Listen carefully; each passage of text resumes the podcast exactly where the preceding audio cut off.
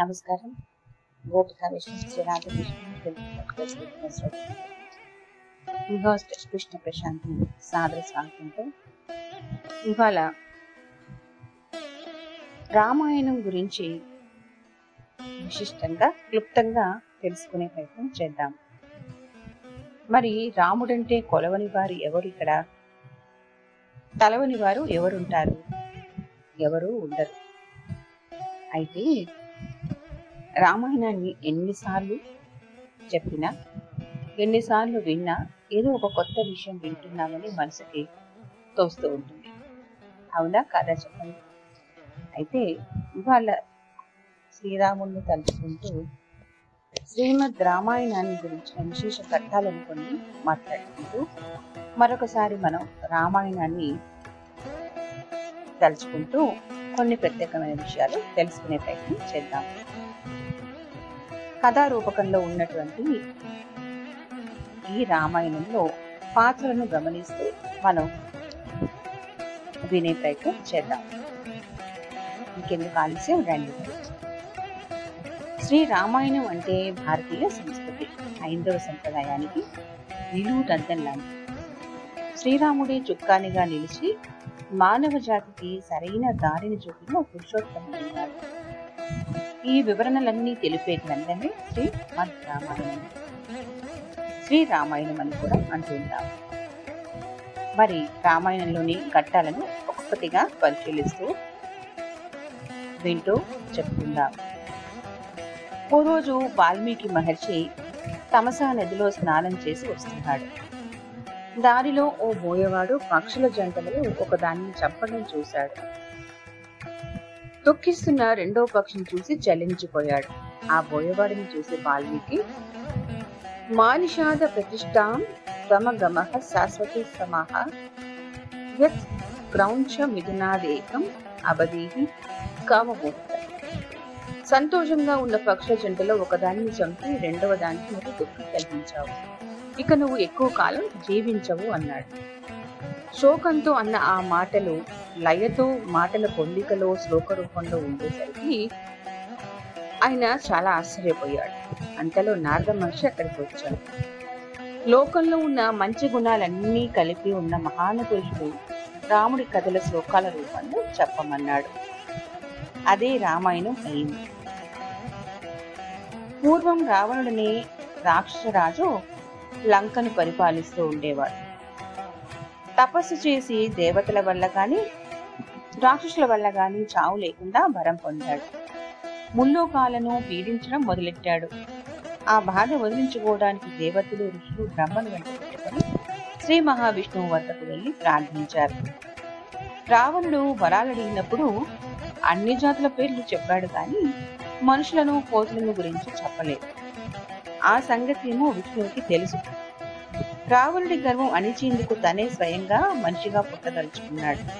ఆయన కూడా ఉన్న మహాశక్తులన్నీ కలిసి పాయసంగా మారి ఒక బంగారు గిన్నెలో ప్రవేశించాడు. అయోధ్యకు రాజు దశరథుడు. ఆయనకు పిల్లలు లేరు. అందుకని పుత్రకామేష్టి యాగం చేశాడు. హోమకుండంలో నుంచి యజ్ఞపురుషుడు ప్రత్యక్షమై పాయసం ఉన్న బంగారు పాత్రను దశరథుడికి ఇచ్చాడు. ఆయన ఆ పాయసంలో సగపాలు పెద్ద భార్య కౌసల్యకు మిగిలిన సగభాగం ముద్దుల భార్య కైకాదేవికి ఇచ్చాడు. వారిద్దరూ తమకు వచ్చిన భాగాలలో చెరిసగం పాయసం రెండో భార్య సుమిత్రకు ఇచ్చారు.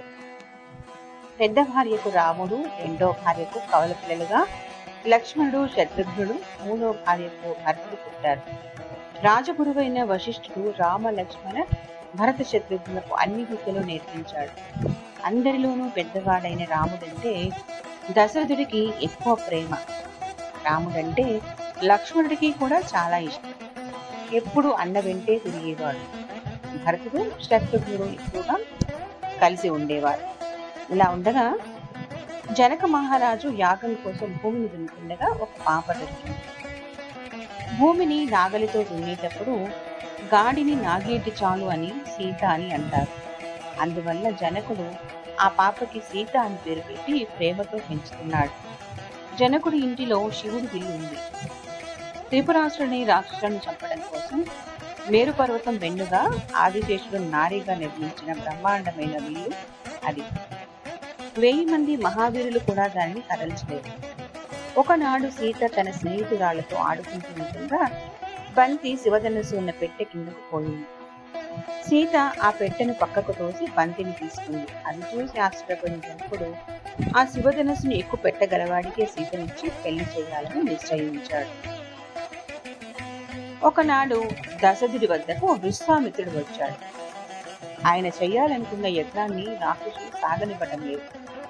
వాళ్ళని చంపటానికి రాముణ్ణి వెంట పంపమని అడిగాడు విశ్వామిత్రుడు.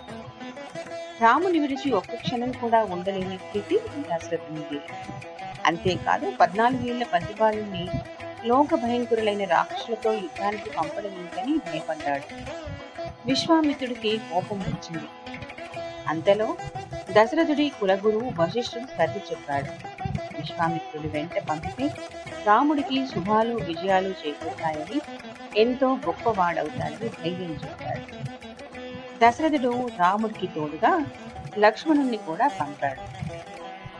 అడవిలో విశ్వామిత్రుడి వెంట వెళ్తున్న రామలక్ష్మణులకు తాటక అనే రాక్షసి ఎదురయ్యింది ఇది వేయి ఏనుగుల బలంతో పుట్టింది. విశ్వామిత్రుడి యాగాన్ని పాడు చేస్తున్న మారీజ సువాకుల పని.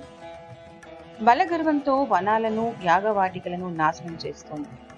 వీరిని చూడగానే ఒక పెద్ద తాటి చెట్టును తెగించి మీదకు వచ్చింది ఆడది కదా అని సంశయించవద్దని రాక్షసి కాబట్టి వధించాలని విశ్వామిత్రుడు ఆదేశించాడు.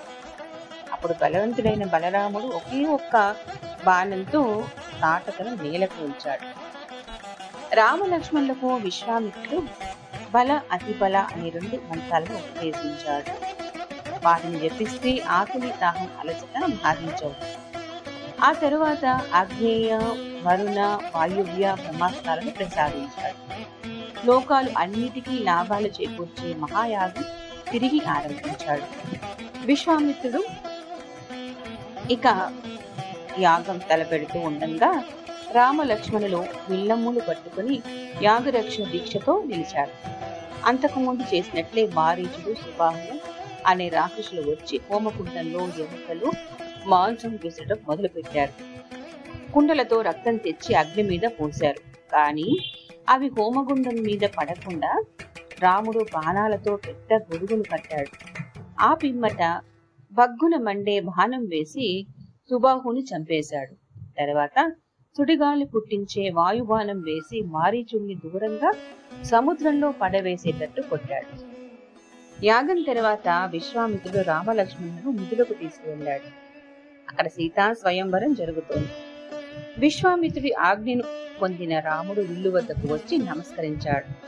ప్రదక్షిణం చేసి గౌరవం చూపాడు. తర్వాత అలవోకగా అవలీలగా ఆ విల్లును చేపట్టి నిలబెట్టి నాని సారించి ఎక్కుపెట్టాడు. ఇంకేముంది? ఆ శివధనస్సు పెళ్ళు పెళ్ళుమంటూ విరిగిపోయింది. జయ జయ ధ్వానాలతో సభాభవనమే కాక భూమి ఆకాశం కూడా అదిరిపోయాయి.